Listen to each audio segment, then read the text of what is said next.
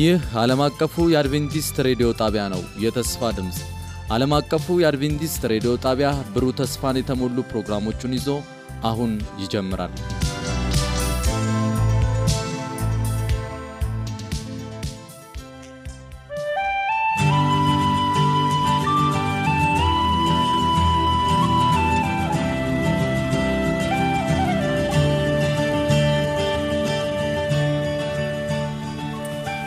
እንደምን ሰነበታችሁ ውድ አድማጮቻችን። ይህ ዓለም አቀፉ የአድቬንቲስት ሬዲዮ የአማርኛ ቋንቋ ስርጭታችን ነው። ውድ አድማጮቻችን ዛሬም በአዲስ ርዕስ ከሩብ ዓመቱ መርሃ ግብር ሰባተኛ ሳምንት የመጽሐፍ ቅዱስ ጥናታችን ይዘን ቀርበናል። በዚህ ሳምንት ደግሞ የምናጠናው ከሁሉ ከሚያንሱ ከነዚህ ለአንዱ በሚል ርዕስ ነው። ዛሬ አብረውን ለመወያየት ያሉትን ወንድሞችን ላስታውቅና ወደ ጥናታችን እንገባለን። ወንድሜ ፓስተር ቴድሮስ፣ ወንድሜ ሙላት እንዲሁም በቴክኒክ ቁጥጥሩ ደግሞ ወንድማችን ኢራና አብሮን የሚቆይ ሲሆን ውይይቱን አብሬያችሁ መቆየ ወንድማችሁ ሙሉነ ነኝ። እግዚአብሔር አምላክ በመንፈሱ አብሮን እንዲሆን ክብሩን ብቻውን እንዲወስድ ወንድማችን ሙላት ጸሎት አድርግልን። አባታችን ሆይ እጅግ እናመሰግንሃለን። ሁል ጊዜ መልካም ስለሆንክ ለእኛ ስለምትራራልን እናመሰግንሃለን። አሁንም ቆይታችንን ለአንተ ክብር እንዲሆን አሳልፈን እንሰጣለን። አባት ሆይ የምንማረው ይጥቀመን፣ ለሌሎችም በረከት ይሁን። በክርስቶስ ኢየሱስ ስም አሜን። ውድ አድማጮቻችን የዛሬው ጥቅሳችን ቅድም እንዳነሳ ነው ንጉሥም በቀኙ ያሉትን እንዲህ ይላቸዋል፣ እናንተ የአባቴ ብሩካን ኑ ዓለም ከተፈጠረበት ጊዜ ጀምሮ የተዘጋጀላችሁን መንግሥት ውረሱ።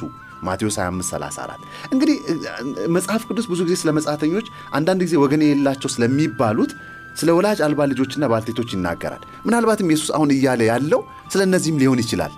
ደግሞም በዛ ላይ ዛሬ ይህን ሕዝብ እንዴት ለይተን ማወቅ እንችላለን የሚለውን ከመጻተኛ ከሚለው ከመጽሐፍ ቅዱስ ዘመን ጋር ስናነጻጽር ዛሬም ብዙ በሚሊዮን የሚቆጠሩ ወላጅ አልባ በጦርነት የተሰደዱ አገራቸውን ጥለው የመጡ ብዙ ሰዎች ሊኖሩ ይችላሉ። እንግዲህ እነዚህም በአይምሯችን እንያዝ።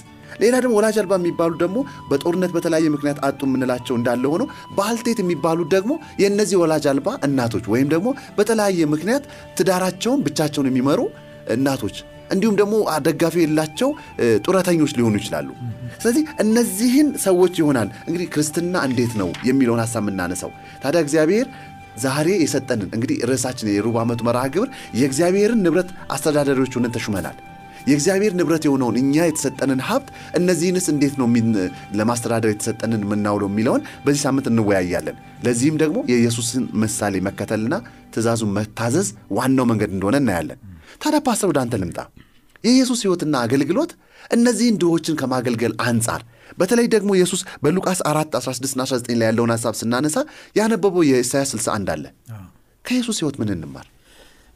በጣም የሚገርም ነው። እንግዲህ አይሁዶችም ሆኑ እስራኤላውያን በሙሉ ክርስቶስ ኢየሱስን ወይም መሲሁን የሚጠብቁት የነበረው ከሮማ ባርነት ነፃ እንዲያወጣቸው በምድር ላይ በጣም የተስተካከለና የተደላደለ ህይወት እንዲኖሩ እንዲያደርጋቸው እና ከፍ ከፍ እንዲያደርጋቸው በምድር ላይ ስልጣን እንዲያገኙ ይህንን ነበር የሚያስቡት እነሱ እንጂ የድሃዎችና ምስኪኖች አገልጋይ ነው ብለው ለማሰብ ምንም አእምሯቸውን በዛ ረገድ አላዘጋጁም። እና ድንገት ክርስቶስ ወደ ቤተ መቅደስ መጦ ወዳደገበቱ ይላል በዚህ በሉቃስ ወንጌል ምዕራፍ 4 ቁጥር 16 ጀምሮ ወዳደገበቱ ወደ ናዝሬት መጣ። እንደ ልማዱም በሰንበት ቀን ወደ ምኩራብ ገባ። ሊያነብም ተነሳ። የነቢዩን የኢሳይያስን መጽሐፍ ሰጡት። መጽሐፉን በተረተረ ጊዜ የጌታ መንፈስ በእኔ ላይ ነው። ለድሆች ወንጌልን እሰብክ ዘንድ ቀብቶኛል። ለታሰሩትም መፈታትን ለውሮችም ማየትን ማየትን እሰብክ ዘንድ የተጠቁትን ነፃ አውጣ ዘንድ የተወደደችውንም የጌታ ዓመት እሰብክ ዘንድ ልኮኛል ተብሎ የተጻፈውን ስፍራ አገኘ። ከዛ በኋላ ይህንን ካነበበ በኋላ መጽሐፉን ጠቅልሎ ለአገልጋዩ ሰጠና ተቀመጠ በምኩራብም የነበሩ ሁሉ ትኩር ብለው ይመለከቱት ነበር። እርሱም እንዲህ አላቸው ዛሬ ይህ መጽሐፍ በጆሮችሁ ተፈጸመ ይላቸው ጀመር ይላል። እና እንግዲህ ይሄ በጣም ሾክድ የሚያደርግ ነው ለነሱ እንዴ እሱ የመጣው በቃ ትልቅ አገልግሎት ያውም ነፃ ማውጣት እነሱን ከባርነት ከዛ በኋላ በዓለም ከፍተኛ ስፍራ ላይ ማስቀመጥ እንደሆነ ነበር የሚገምቱት የነበረ። ነገር ግን ክርስቶስ ለድሃዎች የምስራች ለመስበክ ምስኪኖችንና ችግረኞችን ለመርዳት ደግሞ በአካል የተጎዱትን አይነ ስውራኖች፣ አንካሶችን እነዚህን ሁሉ ለመፈወስ እንደመጣ ነው ያሳወቃቸው ወይም የነገራቸውና ይሄ በእነሱ አስተሳሰብ በጣም ዝቅተኛና ትክክለኛ ያልሆነ አገልግሎት ነው። ለምን ቢባል እነሱ ድሃዎችና ምስኪኖች ወይም ደግሞ ችግረኞች በምድር ላይ ያሉት በራሳቸው ጥፋት ነው ይህ ሁሉ ነገር የመጣባቸው። እግዚአብሔርን በድለው ቁጣ ነው የወረደባቸው። ስለዚህ እነሱ ምንም ሊረዱ ወይም ሊደገፉ የማይገባቸው ናቸው ብለው አውጥተው ጥለዋቸዋል። እንደውም በልምምዳቸው በጣም የሚያስገርም ነው። ምስኪን የሆነ አካለ ስንኩል የሆነ ለምጻም የሆነ ከከተማው ውጪ እንደውም እርኩስ ነው ተብሎ ይጣል ነበረ እና ስለዚህ እነዚህን ሁሉ ከጣሉ በኋላ ክርስቶስ መሲሁ ደግሞ እነሱ ሊያገለግል እንደመጣ በሚሰሙበት ጊዜ ከክርስቶስ ጋር ከፍተኛ የሆነ ግጭት ያመጡት በዚህ ምክንያት ነው። የኢየሱስ አገልግሎትና ተልኮ ግን ይሄ ነበር። ኢቭን በጣም የሚያስገርመውና የሚያስደንቀው ነገር ዮሐንስ እንኳን መጥምቁ በጣም በእግዚአብሔር ኃይል ተሞልቶ ወንጌልን ሲሰብክ የነበረ እና የክርስቶስ ኢየሱስ የመሲሁ እንትን መንገድ ጠራጊ የነበረው ዮሐንስ ራሱ አላስተዋልም ነበር። እሱ ራሱ የሚጠብቀው ክርስቶስ ስልጣን ይገባኛል የሚል እና የመንግስትን ስልጣን እንደሚገባ አዋጅ ተናግሮ ጦር ሰብስቦ በቃ ወደ ጦርነት ይገባል ብሎ ነበር። በጊዜው የነበረው ማህበረሰብ አስተሳሰብን ነበር። እሱም ራሱ እንደዛው ነበረ። እንግዲህ መንፈስ ቅዱስ ያስነሳው ታላቅ የሆነ እንደሱ ያለ ሴት ከተወለደው እንደሱ ያለ እንኳን የለም የተባለው ዮሐንስ እንኳን ያንን ነበርና ሲዘገይበት በጣም ጨነቀው። እንደውም አልፎ ተርፎ እሱ በወይን ቤት በታሰረ ጊዜ ጥያቄ ሆነበት። በማቴዎስ ወንጌል ምዕራፍ 11 ላይ ሄደን ስንመለከት ቁጥር ሁለት ጀምሮ ዮሐንስም በወህኒ ሳለ የክርስቶስ ሥራ ሰምቶ ከደቀ መዛሙርቱን ሁለቱን ላከ ወደ ኢየሱስ። የመጣኸው አንተ ነህ ወይስ ሌላ እንጠብቅ አለው። ተጠራጠረ በጣም ዝም ብለህ ጦርነቱን አልጀመርክም እና ነፃ ማውጣት አልጀመርክም እና አንተ ወይስ ማነህ ብሎ ጥያቄ ለኢየሱስ አቀረበ እና ኢየሱስም ሲመልስለት እንደነዛ ለመጡት ሰዎች ሄዳችሁ ንገሩት አላቸው። ኢየሱስም መለሰ እንዲህ አላቸው፣ ሄዳችሁ ያያችሁትን የሰማችሁትን ለዮሐንስ አውሩት። እውሮች ያያሉ፣ አንካሶች ይሄዳሉ፣ ለምጻሞች ይነጻሉ፣ ደንቆሮች ይሰማሉ፣ ሙታን ይነሳሉ፣ ለድሆች ወንጌል ይሰበካል፣ በእኔ የማይሰናከለው ሁሉ ብፁዕ ነው ብላችሁ ንገሩት ብሎ ይህንን መልእክት እንደላከበት እናያለና የኢየሱስ አገልግሎት የመጣውም ዝቅተኞችንና እነዚህ ምስኪኖችን ለመርዳትና ለመደገፍ ነውና የሰዎች አስተሳሰብ ግን completely የተበላሸ ነበርና የሚያሳዝነው የዛ ጊዜ ብቻ አይደለም። ዛሬም ቢሆን ብዙዎች ስለ ድሃዎች፣ ስለ ምስኪኖች አንድ የአገልግሎት ክፍል እንደሆነ አሁንም ክርስቲያኖች ብዙ ክርስቲያኖች አልተገነዘቡ ትኩረት እየሰጡት አይደለም እና ይሄ ወደዛ እንድንመጣ ነው ቃሉ የሚነግረን ማለት ነው። እግዚአብሔር ይባርክ ፓስተር። በጣም ትልቅ ሀሳቦችን አንስተሃል።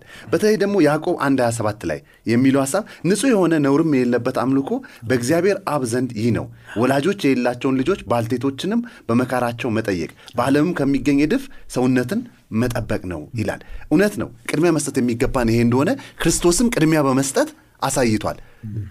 ወደሚቀጥለው ሀሳብ ሊድ ወደ ወንድሜ ሙላት ወንድሜ ሙላት ወደ አንተ ስመጣ መጽሐፍ ቅዱስ በመንፈስ ቅዱስ አነሳሽነት የተጻፈ ነው። እንዲሁም እግዚአብሔር ለሙሴም ፊት ለፊት የሰጣቸው ሕጎች አሉ። እንግዲህ ከመጽሐፍ ቅዱስ አኳያ ድሆችን እንዴት መንከባከብ እንዳለብን፣ መጻተኞች እንዴት መንከባከብ እንዳለብን መጽሐፍ ቅዱስ ምን ይነግረናል? ደግሞስ ለሚንከባከቡት ምን ተስፋ አላቸው? ባጭሩ ለማስቀመጥ እንሞክር።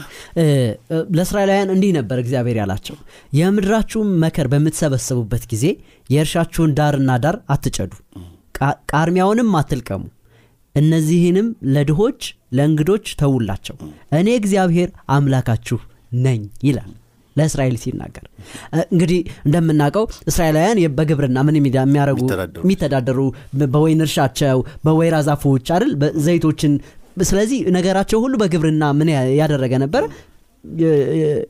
የሚተዳደሩ ህዝቦች ነበሩ። እግዚአብሔር በሚተዳደሩበት በዛ ለድሆች ለመጻተኞች ለችግረኞች ለመበለቶች ለድሃ አደጉ እንዴት መጠቀቅ እንዳለባቸው ህግ ሰጥቷቸው ነበር። እኛ የዘመኑ እስራኤላውያን ነን። እስኪ ራሳችንን እንጠይቅ።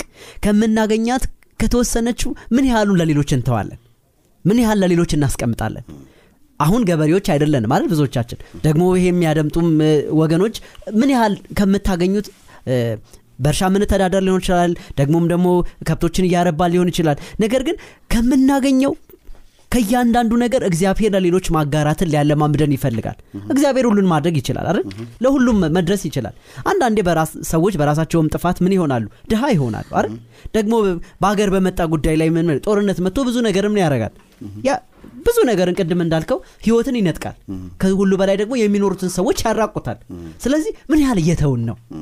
እግዚአብሔር ከሰጠን ህይወት እንድናካፍል እግዚአብሔር ይጠብ- አዞናል። እንደውም እስራኤልን የሚለው እንደዛ ነው አደለ በምድሪቱ ዘዳግም ምዕራፍ 15 ቁጥር 11 በምድሪቱ ላይ ድሆች ምንጊዜም አይጠፉም። ምክንያቱም በምድር ላይ እስካለን ድረስ ምን አለ? ችግር ስላለ።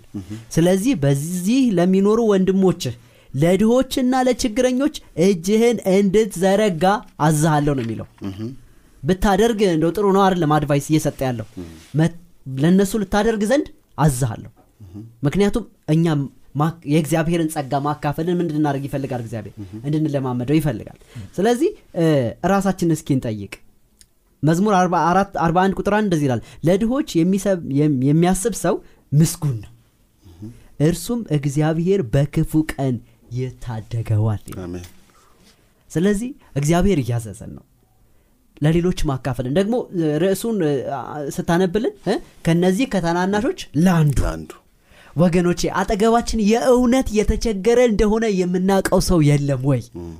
ለአንዱ ነው የተጠየቅ ነው ከተቸገሩት ለአንዱ ካለን ነገር ላይ ምን ልናደርገው? እንድናካፍለው እግዚአብሔር ይጋብዘናል ማካፈል በነገራችን ላይ በረከት ነው።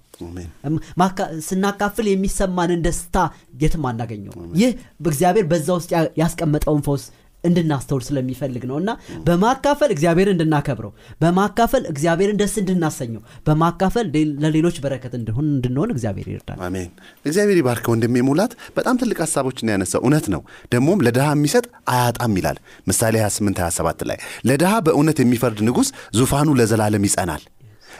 እንዲሁም ደግሞ ንጉሥ ዳዊት ደግሞ እንደዚህ ይላል ለችግረኛና ለምስኪን የሚያስብ ምስጉን ነው። እግዚአብሔር በክፉ ቀን ያድነዋል ይህ ጉዳይ አንዳንድ ጊዜ ትኩረት ቢያጣም በጥንቷ እስራኤል ግን ይሄ ተስፋ ነበር። ዛሬም እንዳልከው ለእኛም እንደዚሁ ነው። ወደሚቀጥሉ ሀሳብ ልምጣ ፓስተር ቴዲ ጋር ልምጣ። አንተ ጋር ስመጣ አንድ ሀብታም የሆነ ወጣት ገዢን ታሪክ እናያለን። ይህም ታሪክ የሚገኘው በማቴዎስ 19 16 እስከ 22 ያለ ክፍል ላይ ነው። ኢየሱስ እንደዚህ አለው ፍጹም ልትሆን ብትወድ ሂድና ያለህን ሽጠህ ለድሆች ስጥ መዝገብን በሰማይ ታገኛለህ መጥተህም ተከተለኝ. የወጣቱ ሀብታም ገዢ መልስስ ምን ነበር የሚገርም ነው ይህ። ስለዚህ የወጣት ሀብታም ገዢ ያው ሀብታም እንደነበረ ገዢ እንደነበረ አንዳንድ information እናገኛለን እንጂ እንደው ስለ ኑሮ ስለ ህይወቱ እንዴት ሀብት እንዳገኘ ምናም ዝርዝር መግለጫ የለንም። እንደገና ደግሞ ለመንፈሳዊ ነገር ፍላጎት እንዳለው ከሁኔታው በደንብ ያስታውቃል። መንፈሳዊ ነገር በጣም እንደሚፈልግ ያስታውቃል። እና የሮጠ ነው የመጣው ደግሞ ኢነርጂውን በሙሉ ተጠቅሞ ነው የመጣው። በተለይ በማርቆስ ወንጌል ላይ በማርቆስ ምዕራፍ 10 ላይ ስለሱ ሲናገር በጣም የሚገርም ነው። እርሱም በመንገድ ሲወጣ ይላል ከቁጥር 17 ጀምሮ ማርቆስ ምዕራፍ 10 ላይ እርሱም በመንገድ ሲወጣ አንድ ሰው ወደ እርሱ ሮጦ መጣ ይላል። ተንበርክኮም ሮጦ መጡ ተንበረከከ። አይገርም ቸር መምህሮ እጁን ወደ ላይ ዘርግቶ የዘላለም ህይወትን እንዲወርስ ዘንድ ምን ላድርግ ብሎ ጠየቀ ይላል። እና በጣም የመንፈሳዊነት ጥማት አለው። በቃ የዘላለም መንግስትን በጣም እንደሚፈልግ ይናገራል። እና ከዛ ኢየሱስን መለሰለት ስለምን ቸር ትለኛለህ? ከአንዱ ከእግዚአብሔር በቀር ቸር ማንም የለም አለውና ትእዛዝህን ታውቃለህ? ትእዛዛትን ታውቃለህ? አታመንዝር አትግደል አትስረቅ በሐሰት አትመስክር አታታል አባትና እናትህን አክብር አለው። እርሱም መልሶ መምህር ሆይ ይህንን ሁሉ ከህፃንነቴ ጀምሮ ጠብቅ ያለው አለ። ጠብቅ ያለው አለ። በጣም የሚያስገርመው በዚህ በማርቆስ ላይ ከተጻፈው ውስጥ ቁጥር 21 ላይ ኢየሱስም ወደ እርሱ ተመልክቶ ወደደው። ወደደው። ይላል። ወደደው። ወደደውና አንድ ነገር ጎሎሃል። ሂድ ያለህን ሁሉ ሽጠህ ለድሆች ስጥ። በሰማይ መዝገብ ታገኛለህ። መስቀሉን ተሸክመ ና ተከተለኝ አለው። አንድ ነገር ጎሎሃል አለው አንድ ነገር ብቻ። እና ያቺ ብትሟላ perfect በቃ። በጣም ነው የወደደው በቃ። በቃ የተሟላ ህይወት እንዳለው ክርስቶስ ራሱ መስክሮታል መስክሮለታል ወዶታል። እና ፍጹም ልትሆን ብትወድ ሂድና ያለህን ሸጠ ለድሆች ስጥ። በማቴዎስ ወንጌል ምዕራፍ 19 ላይ መዝገብም በሰማይ ታገኛለህ መጠህም ተከተለኝ ብሎ እንደጋበዘው እንመለከታለን። ለምንድን ነው እንደዚህ ያለው ክርስቶስ ኢየሱስ እኛን እንደዚህ ብሎናል ወይ? እያንዳንዳችንን አላለንም። ያላችሁን መቼም ይኖረናል። የሆነች ነገር ትንሽ ነገር እሱን ሁሉ ሸጣችሁ ተከተሉኝ ተከተሉኝ አንድ አንድም አላለንም። ለምን ለዚህ ሰውዬ ብቻውን ይሄንን አይነት ትእዛዝ ሰጠው? ይሄንን አይነት ትእዛዝ የሰጠው ዋና ምክንያት የሰውየው በሽታ ወይም የሰውየው ጉድለት ገንዘብ የገንዘብ ፍቅር። ገንዘብን እንደ ጣዖት የሚያመልክ ሰው ነበረ በቃ እና ገንዘብ እኮ ሰው ማግኘት ኃጢአት አይደለም። ወይም ገንዘብ ብዙ ገንዘብ ማስተዳደር ሀብታም መሆን ምንም ችግር የለውም። ስለዚህ ሀብታሞች ሁሉ ገንዘባችሁን ካልሸጣችሁ ሰማይ አትገቡም አላለም ክርስቶስ። ነገር ግን የዚህ ሰውዬ ችግር ምንድን ነው ገንዘብ መውደድ ነበር እና በኋላም ደግሞ እያዘነ እያዘነ ፊቱ ጠቆረ ፊቱ ጠቆረ ገና ያንን ሲሰማ ፊቱን ጠቆረ። ከዛ እያዘነ ጀርባውን አዙሮ ሄደ። ምን ማለት ነው በቃ ከገንዘብ የሚበልጥብኝ ነገር የለም። አንተም ራሱ አትበልጥብኝም እግዚአብሔርም አትበልጥብኝም። ያ ሁሉ ትእዛዝን በቃ- መጠበቅ በቃ ምንም ዋጋ የለውም ምንም ዋጋ የለውም። ምክንያት ምንም ማንም ምንም አይበልጥብኝም ከገንዘብ የበለጠ። ታውቃላችሁ በዛሬ ጊዜ እጅግ ብዙ ክርስቲያኖች በዚህ አይነት ሞቲቭ ውስጥ እንዳሉ በዚህ ውስጥ እንዳሉ ብዙ ክርስቲያኖች እንዲህ ናቸው። እና እንዲህ አይነት ፈተና ቢመጣና ያለህን ሁሉ ተከተለኝ የሚል ጥያቄ ቢመጣ እንዲህ እንዲች ጸጉራችንን እያከክን ወደኋላ ለመመለስ ወደኋላ የማይሉ ብዙዎች እንዳሉ ምንም ጥርጥር የለውም። እና ግን የሚያሳዝን ነው። የዚህ ሰውዬ እና ስለዚህ መነቀል አለበት ይሄ። ገባ? በልቡ ውስጥ ያለው ይሄ አይነት ጣዖት እግዚአብሔር መጀመሪያ ክርስቶስ እሱን መንቀል አለበት። እሱን ነቅሎ ሀብት ጌታ በታዘን በቅንነት ስንመላለስ እግዚአብሔር ይባርከናል ምንም ጥርጥር የለውም። እና እሱ ግን አይደለም ዋና ነገራችን። ዋና ነገራችን እግዚአብሔር ነው መሆን ያለበት። ከጌታ ጋር ሲወዳደር ያገኘነው ሀብት ምን የት ጋ ነው ሚዛኑ? የቱ ነው የሚደፋው? የዚህ ሰውዬ ችግር ከእግዚአብሔር ጋር አወዳድሮ ያንን ሲመለከት ከንቱ እንዳደረገውና እ፣ እንደተወው እንመለከታለን። እና በዚህ በማርቆስ ምዕራፍ 8 ቁጥር 35 ከ37 ላይ እንደዚህ ይላል ነፍሱን ሊወድ የሚወድ ነፍሱን ሊያድን የሚወድ ሁሉ ያጠፋታል። ስለ እኔና ስለ ወንጌል ነፍሱን የሚያጠፋ ሁሉ ያድናታል። ሰው ዓለምን ሁሉ ቢያተርፍ ነፍሱን ቢያጎል ምን ይጠቅመዋል? ሰውስ ስለ ነፍሱ ቤዛ ምን ይሰጠዋል? እያለ ይናገራል። እና ምን ማለት ነው በሌላ አነጋገር? ምንም ቢሆን በዚህ ምድር ላይ እስከ ተወሰነ እድሜ ነው የምንኖረው ከዛ በኋላ ይሄ እንደ ጣዖት ያመለክነው ሀብትና ገንዘብ ንብረትና ቤት መሬት ሁሉንም ጥለነው እንሄዳለን። ስለዚህ ዋጋ የለውም። ስለዚህ የሚበልጠውንና ትልቁን ዘላለማዊ ነገር ከፍ አድርገን ልንይዝ ይገባናል ነው አሜን። እግዚአብሔር ይባርክ ፓስተር ቴዲ። በእውነት ትልቅ ሀሳብ አንስተሃል። ሰው ስለ ወንጌል ነፍሱን መጥፋት ወይም ደግሞ ወንጌል የሚጠይቀውን ክርስቶስ የሚጠይቀውን ካልሰጠ ምን ይጠቅመዋል ይህን ያጠራቀመው ሁሉ ትቶት የሚሄድ ከሆነ ምን ይጠቅመዋል? ታዲያ ግን ከሱ ተከትሎ ሐዋርያቶች ምን አሉ ይላል? ታዲያ እንደዚህማ ከሆነ ለሀብታም መንግስት ሰማየት መግባት ከባድ ነው። ከዛ ክርስቶስ ደግሞ ምን አላቸው ይላል? በእግዚአብሔር በሰው የማይቻል በእግዚአብሔር ዘንድ ግን ይቻላል። እስከ ተቻችለበት አንድ ሰው ላንሳ ወንድሜ ሙላት። እሱም ዘኪዎስ ነው። ዘኪዎስም እንደዚሁ ሀብታም ሰው ነው። እንደውም በአካባቢ በጣም የተከበረ ባለስልጣንም ነው። ዘኪዎስንስ ምን ማንሳት እንችላለን ጥቅሱ ራሱ ቅድም ቴዲ እየሮጠ መጣ ይላል አይደል? ዘኪዎስ ደግሞ አጭር ስለሆነ እየሮጠ ነው የፈጠነ ወደፊት። ማንን ለማየት? ክርስቶስን። ለማየት። ዘኪዎስ የሚገርመው እሱን ለማየት ለማየት ብቻ ነበር የመጣው። እንደዚህ ይላል ሉቃስ ወንጌል ምዕራፍ 19 ኢየሱስ ወደ ኢያሪኮ ገብቶ በዚያ- አልፎ ይሄድ ነበረ። ስሙ ዘኪዎስ የተባለ አንድ ሰው በዚያ ነበረ። ይህንን ትኩረት እንድንሰጥላለው ዋና ቀረጥ ሰብሳቢና ሀብታም ነበር እንግዲህ ክርስቶስ ኢየሱስ ቅድም ለሀ- ለሀብታሞች መንግስተ ሰማያት መግባት ምንድን ነው ጭንቅ ነው አይደል? ብሎ እንደውም ምሳሌን ይጠቅሳል። እርሱም ኢየሱስ የተባለ የትኛው እንደሆነ ሊያይ ፈልጎ ነበረ? ቁመቱ አጭር ነበርና ከህዝቡ ብዛት የተነሳ ሊያየው አልቻለም።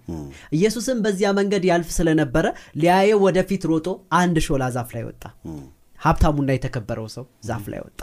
ማንን ለማየት? ክርስቶስን ክብሩ አላስጨነቀውም? እውነት ምን ይሉኛልም አላለም። ስለ ቁመቱም ያሾፉብኛል አላለም ነገር ግን የልቡን ምኞት ፈልጎ ጌታ ኢየሱስን ለማየት ብቻ አንድ ሾላ ላይ ወጣ። ኢየሱስም እዚያ ቦታ ሲደርስ ቀና ብሎ ዘኪዮስ ሆይ ዛሬ አንተ ቤት መዋል ይገባኛልና ፈጥነህ ውረድ። ቀድሞ ዘኪዮስን ያውቀዋል ክርስቶስ። አይገርምም? በስሙ ነው የጠራው። ልቡን አንብቦታል። አዎ በስሙ እኮ ነው የጠራው አይደል? ተገናኙ አይለንም ከዛ በፊት ግን። እዛች ቦታ ላይ ደረሰ። ዘኪዮስ ወይ ብሎ ጠራው። አቤት የዘኪዮስ ልብ! እንዴት ይዘል ይሆን? የዛ የሀብታም ሰው ልብ! ያ ጎዶሎ ብቻ የሞላበት ትኩረቱ ሀብት ብቻ የነበረው ሰው። አሁን ግን ክርስቶስ ኢየሱስ ጋር ተገናኘ። እርሱም ፈጥኖ ወረደ። በደስታም ምን አደረገው ተቀበለው። በዚያ የነበሩ ሰዎች ይህን አይተው ከኃጢአተኛ ቤት ገብቶ ሊስተናገድ ነው በማለት ሁሉም ማጉረምረም ጀመሩ። ዘኪዮስ ግን ቆመና ቆመና ጌታን ጌታ ሆይ እነሆ ካለኝ ሀብት ሁሉ ግማሹን ለድሆች እሰጣለሁ። ማንም በሐሰት ቀምቼ ከሆነ አራት እጥፍ አድርጌ መልሳለሁ አለ። ኢየሱስም ይሄኔ ነው ክርስቶስ ኢየሱስ መናገር የጀመረው። ኢየሱስም እንዲህ አለው ይህ ሰው ደግሞ የአብርሃም ልጅ ስለሆነ ዛሬ መዳን ወደዚህ ቤት መጥቷል። ምክንያቱም የሰው ልጅ የመጣው የጠፋውን ሊፈልግና ምን ሊያደርግ ነው? ሊያድን ነው ይላል። እንግዲህ ቅድም ያወራነውን ወንድማችን ቴዲ የነገረንን ሀብታም ሰው አስቡና ዘኪዮስን አስቡት። ይህኛው ሀብታም ሰው ግን ካለኝ ምን አረጋለሁ አለ? ግማሹን ለድሆች ይሰጣለሁ ደግሞም ቀራጭ ነውና አይደል? ነጥቄ ይሆናል አይደል? ደግሞ አራት እጥፍ ለድሆች አለ። ወገኖቼ እስኪ ራሳችንን እንጠይቅ አይናችንን የያዘው ምንድን ነው ትኩረታችንን የያዘው ምንድን ነው እግዚአብሔር ዛሬ ቢጠይቀን የማንሰጠው ነገር ይኖር ይሆን? ከእግዚአብሔር መንግስት ከክርስቶስ ኢየሱስ ሊበልጥብን የሚችል ነገር ይኖር ይሆን? እስኪ ባለንበት ኑሮ ራሳችንን እንጠይቅ። ታስታውስ ከሆነ አብርሃም ትኩረቱ ማን ላይ ነበር? ይስሐቅ ላይ ነበር። ይስሐቅን ተጠየቀ። ይስሐቅንም ምን አረገው? ሊሰዋ አሳልፎ ሰጠ። ሊያርደው አነሳ። ያን ተስፋ ያን ስንት 25 ዓመት የጠበቀው ማንን? ይስሐቅን እስኪ ትኩረታችን ገንዘብ ላይ ይሆን ትኩረታችን ልጆቻችን ላይ ይሆን ትኩረታችን ስራችን ላይ ይሆን ትኩረታችን ምን ላይ ይሆን እግዚአብሔር ዛሬ ያን ትኩረታችንን ይፈልገዋል። ያን ትኩረታችንን ወስዶ በእርሱ ቦታ ምን ሊያደርገው ሊሞላው ይፈልጋል። ስለዚህ ቅድም ስናነሳ ያን ሀብታም ሰው ክርስቶስ የጠየቀው ስንት ነው? ሙሉውን ነው። ምክንያቱም ሙሉ ነው ጣዖቱ። ሙሉ ነው ትኩረቱ። ሙሉ ካልተወገደ ክርስቶስ ኢየሱስን ወይም እግዚአብሔርን ማየት አይችልም። በግማሽ መሄድ አይቻልም። አይችልም። ዘኬዎስ ግን ምን ተጠየቀ ግማሽ። ለዛውም ሳይጠየቅ ነው normally ግማሹን እሰጣለሁ ያለው። ምክንያቱም ትኩረት ይሄ ነበር ብሎ። እስኪ ራሳችንን እንጠይቅ ዛሬ። የልባችን ትኩረት ምንድን ነው እግዚአብሔርን የሸፈነብን። ከሰዎችም ያለያየን። አረ ዘኬዎስ እኮ ከማህበረሰቡ የተገነጠለ የተለየ ሰው ነው። እንደ ኃጢአተኛ ምን የሚደረግ? የሚቆጠር። የሚቆጠር። ነገር ግን ኃጢአቱን ሁሉ የገፈፈለት ትኩረቱን የሚስበውን ያን ማንነት አውጥቶ ለሌሎች ሰጠ። ስለዚህ ዛሬ ትኩረታችንን ምን ላይ እንደሆነ እንድንጠይቅ አድማጮችን እንጠይቃለን ልባቸው ያረፈው ምን ላይ ነው? አውጥታችሁ ልጥሉት የሚገባ እግዚአብሔርንና ሰማይን ምን ሊያደረገን የሚችል ሊያሳጣን የሚችል እንደውም አንድ ቦታ ላይ አው የማቴዎስ ወንጌል ምዕራፍ አምስት ነው አይደል? ለገንዘብም ለምንም መገዛት አትችሉም ለእግዚአብሔርም መገዛት አንችልም። ስለዚህ ገንዘብ ያደረግነውን ማንነት ዛሬ እንድንጠይቅ አደራ እንላችኋለን። እርሱን ከእርሱ ላይ አንስታችሁ ትኩረታችሁን ክርስቶስ ላይ ማድረግ እንድትችሉ እግዚአብሔር ይርዳችሁ። አሜን። እግዚአብሔር ይባርክ ወንድሜ ሙላት። እስቲ ወደ መጨረሻው መተናል ወደ ፓስተር ቴዲ መጥቻለሁ።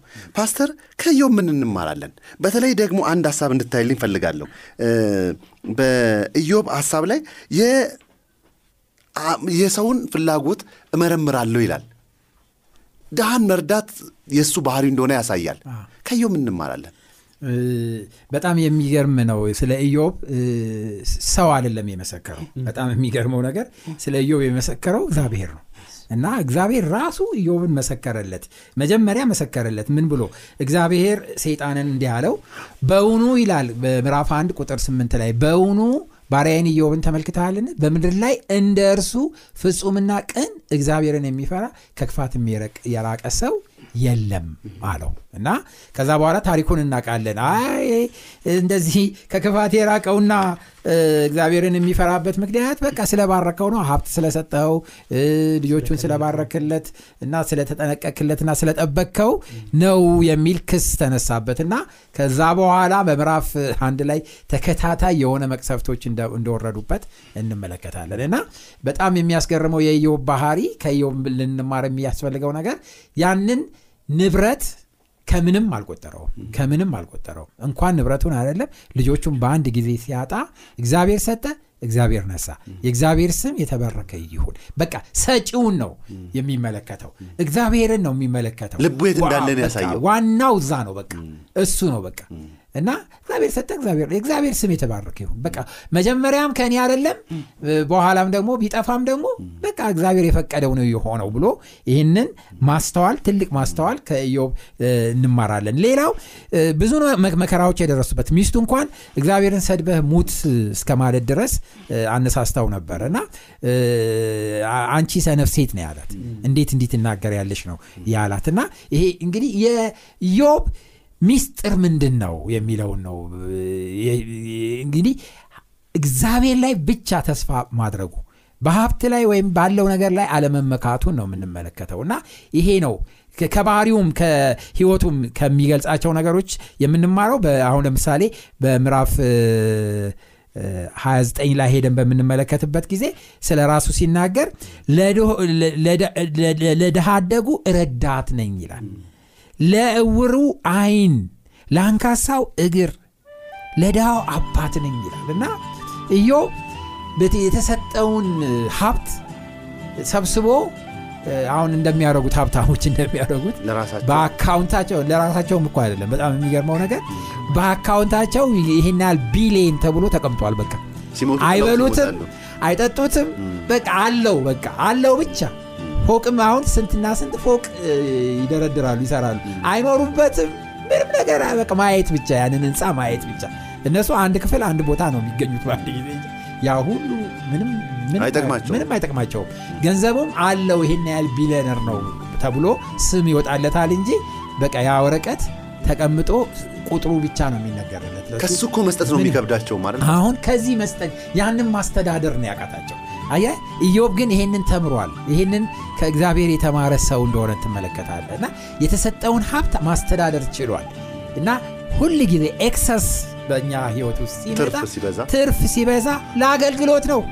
እንድናገለግልበት ነው። excess ዝም ብለን እንድናስቀምጠው ወይም አለን ብቻ ብለን ያንን እንድንሰበስብ እንድናካብተው አይደለም።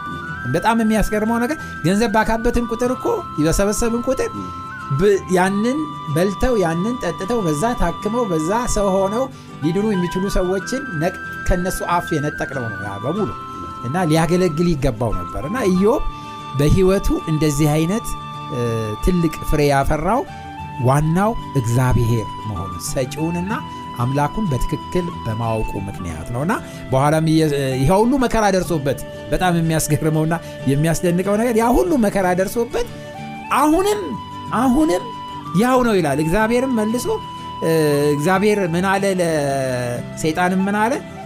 በእውኑ ባሪያዬን በምዕራፍ ሁለት ላይ ሄደን ስንመለከት በእውኑ ባሪያዬን ኢዮብን ተመለከትክን? በምድር ላይ እንደርሱ ፍጹምና ቅን እግዚአብሔርን የሚፈራ ከክፋትም የራቀ ሰው የለም። በከንቱ አጠፋው ዘንድ አንተ በእርሱ ላይ ምንም ብታንቀሳቅተኝ እስካሁን ድረስ ፍጹምነቱን ይዟል ተመሰከራለን በጣም የሚያስገርም ነውና ምንም የሀብት መምጣት መሄድ የችግር መምጣት መሄድ የህመም የስቃይ የቁስል ያ ሁሉ አልበገረውም እኛ ትንሽ ነገር ሲነካን ወዲያውኑ "ይህ እግዚአብሔር እኔ ከኔ ጋር ቢሆን ኖሮ እግዚአብሔርን ነው የምናማረረው ነገር ግን እሱ በቃ በዛ የተደላደለ መሰረት ላይ ነው ያለውና የኢዮብ ህይወት ብዙ ያስተምረናል አሜን አሜን። እግዚአብሔር ይባርክ ፓስተር። በጣም ትልቅ ሀሳብ ነው ያነሳኸው።